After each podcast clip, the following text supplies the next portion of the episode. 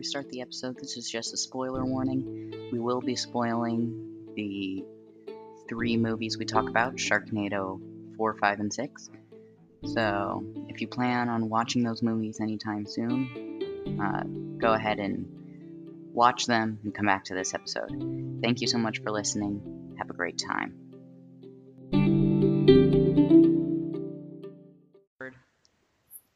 All right. One, two. Uh, okay, I'm going to clarify. We're going to clap on the number three. So when I say two, get like start clapping. So one, two, three. we'll get it someday. All right, guys, welcome back to the Social Outcast Podcast, episode two. Um, we can't really do the weekly review because these are all going to be released the same day. So we're going to get right to it. Um, today we're going, or this episode, we're going to be reviewing Frankenweenie, the 1984 version, which was based on an original idea by Tim Burton. As I just said, it was directed by Tim Burton. It was released in 1984. It is considered a short comedy drama sci fi. So I don't. Would it be? I don't know the order that you would say that, but um, the main character, Victor Frankenstein, is played by Barrett Oliver, who is known for the Never-Ending Story. Have you seen that, Ollie? I have not. Okay, that is a crime. I- The Never-Ending Story is amazing. I feel like I'm gonna get in trouble for that one. Like, if this was not a podcast, I would make you listen to the theme song right now. I know the theme song. I'm pretty sure. I've heard it. Have you seen Stranger Things? Yes. Oh yeah. They sing, sing it in at the Yeah. end. Yeah. So he, the other actors, Shelley Duvall. Duvall plays the mom, Susan Frankenstein. She is in The Shining. That's uh, that looks like the only thing she's known for. Yeah. And then Daniel Stern is the father. He is in Home Alone. He's Marv in Home Alone. And then he is in Oh, what else is he in? He's in Monk. He's Sheriff Fletcher. That's all. No. And he is the narrator in Family Guy. So, Tim Burton, if you guys don't know, he is famous for his um, really weird movies. Uh, he directed Edward Scissorhands, The Corpse Bride, Frankenweenie, Sweeney Todd, um, Miss Peregrine's Home for Peculiar Children, the other Frankenweenie, Alice in Wonderland, um, Charlie and the Chocolate Factory. Like he's directed a lot of creepy stuff and just kind of weird. Out of all of Oh, he's definitely weird. He directed Pee Wee's um, Pee Wee's Big Adventure. Have you seen it? It's an older one. I've seen a lot of his films. Pee Wee? I don't believe I've seen that one, but I've seen all of the other ones listed. I'm so Right. proud of you, Ollie. I apparently like Tim Burton. I mean, I've watched a lot of his movies. Out of all of it, Tim Burton's movies, what is your favorite, Adam? Um, did he direct Beetlejuice? I believe so. I thought he did. Yeah, he directed Beetlejuice. That was my favorite. I thought that was a really good movie. That's probably a tie. Either probably Corpse Bride would be my favorite. I don't think I, I I think I've listened to the soundtrack of that, but I don't think I've seen it. It's a good movie. Ah, yeah, it's on my list to see. So, getting on, we're on to our first segment, superb scenes. So, Ollie, what were your favorite scenes in this show? I, I mean, I like the scene where Sparky, who is newly transformed and alive after being hit by a car, um, they bring him downstairs to meet all the neighbors, and the neighbors do not react well to him they are very afraid, although he does look mostly the same as he did when he was alive. Yeah. But he garnered a very big reaction from them. Like the way I would compare their reaction was like, well, what I compared it like Sparky just looks like the way they acted was very inappropriate. Like Sparky was hit by a car. He did have a carpet somehow sewed onto his back. But he didn't deserve how they treated him. They were freaking out way too much. But I believe those reactions were, you know, throughout the entire film. That seems to be the general way that these people act, is in a very over the top manner. I guess. Although, I mean, I don't necessarily feel like they had to set that thing on fire and like almost kill Victor, but they did. So No, that one was an accident because the old guy fell. They didn't mean to set it on fire. They just meant to kill the dog. well, they almost killed the boy instead. So I mean, they were getting there, kind of. They almost did manslaughter. What other scenes did you like? I like the one he was resurrected. I like the scene in when they're looking at the frog and their um teacher shows them how electricity can move the frog, and Victor's like, "Yes, this is what I will do to my dead dog," and then he like does it in the middle of the night. I feel like that's a strange reaction to have, but you know what? He did it, and I'm proud of him for it. You're proud of him. I'm not. I think that kid is messed up in the head. I mean, he did a pretty miraculous thing. He brought the dead back to life, so you gotta give him credit for that. I don't know. But I would say my favorite scene was definitely. I had two. The first one was definitely when the dog drinks water after being resurrected. And he has holes in his neck that are spewing water. and. Oh, that was a good scene. But it was very closely followed by the credit scene when they are showing all of the graveyards or all the grave headstones at the pet graveyard. And they had um, a graveyard for Bubbles, which was a goldfish. They had um, Goodbye Kitty. Uh, they just had some really funny headstones. Those were a good add-in. Yeah. It was just like overall, one of the things that was really special about the film was the acting. Because it was very clear this was one of Tim Burton's earlier movies. I think it was also very clear that the style that Tim Burton was going for and the way that he had the characters react. Well, it was like it was weird because it was his it was pre-creepy. It was like it wasn't very unsettling. It was just kind of funny. You know, it wasn't a creepy film, which isn't usual for Tim Burton. Like normally, like no matter what they're doing, the characters are acting creepy in some way. Or one of the characters is. Yes.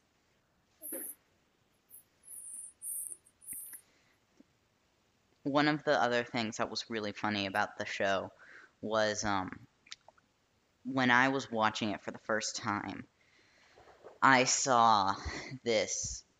I saw him. Uh, I saw how he lifted up the dog um, into the roof, and then it was struck by lightning.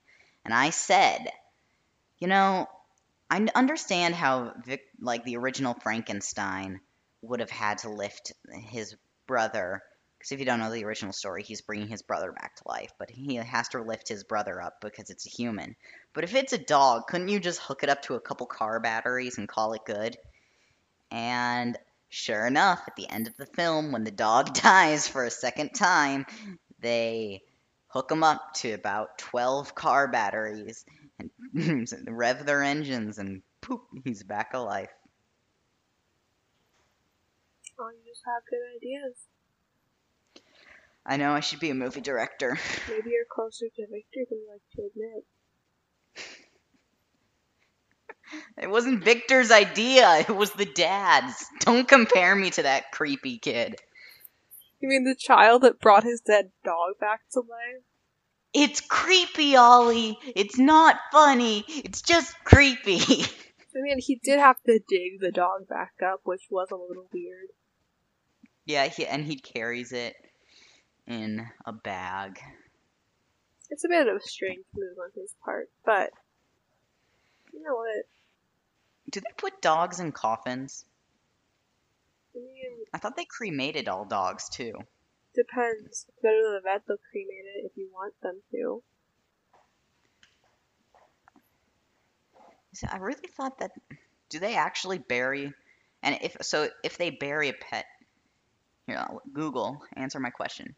Do pets get coffins? I think most of the time, if you bury your pet, you would bury it in, in the ground without a coffin. Well, if you bury it at home. Oh, no pet caskets. Ah. wow. You can order them on Amazon. Fun. Why can you order? Oh no! They have one that looks like it's tinfoil. Tinfoil. Yeah, it looks like you're gonna cook the dog. It's unfortunate. Oh, Poor Sparky. oh, that's really funny. Okay. Anyway, back to the movie. Um. Yeah. So that was, the kid was very unsettling. He's doing his best. Uh, yeah. So I think we're gonna move on to curdling clips. So what was bad about the movie? I don't know if there was anything truly bad about the movie. Like I wouldn't say like it was a bad film. Um I know you pointed this out at the end of the movie when they use their car batteries. There's a like an inconsistency with the fact that That was a beautiful scene, Ollie. well yeah, but you just because you like put more gas out doesn't necessarily mean more electricity. is Yeah, I did say made. that. Yeah, You gave it to me, so Well, I do have one. So, I have several. My first complaint was that he used a Dalmatian rug to cover up a piece of dead skin on the dog. I thought, like, if this kid's this smart, he can figure out a way to get a little bit of money and get matching colors. Like, he doesn't need a Dalmatian skin. And then he also didn't, he used giant yarn to sew the dog back together and like later his mom is fixing up the sewing and she's still using the yarn and I'm like just use some fish fishing line. You won't even see the scars. It'll just like it'll like you'll see a scar but you won't see these giant yarn balls. And the other thing is they left the um they left the notches in where they were gonna where he electrocuted him. And you should have been able to remove those. Like these people were just not thinking straight. I do. and then they didn't take him to the vet. Yeah, they, that that is true. They didn't take him to the vet. They needed to get his tags updated because he was alive again. True, but I believe that the whole them sewing him up with yarn and you know there being a random Dalmatian rug on him had more to do with the stylistic choice of them wanting how they wanted the dog to look rather than you know them actually being like let's think through how to make the dog look alive again. I guess. I still thought that they should have made it look more alive. But then it would make even less sense why those movies were so afraid of it.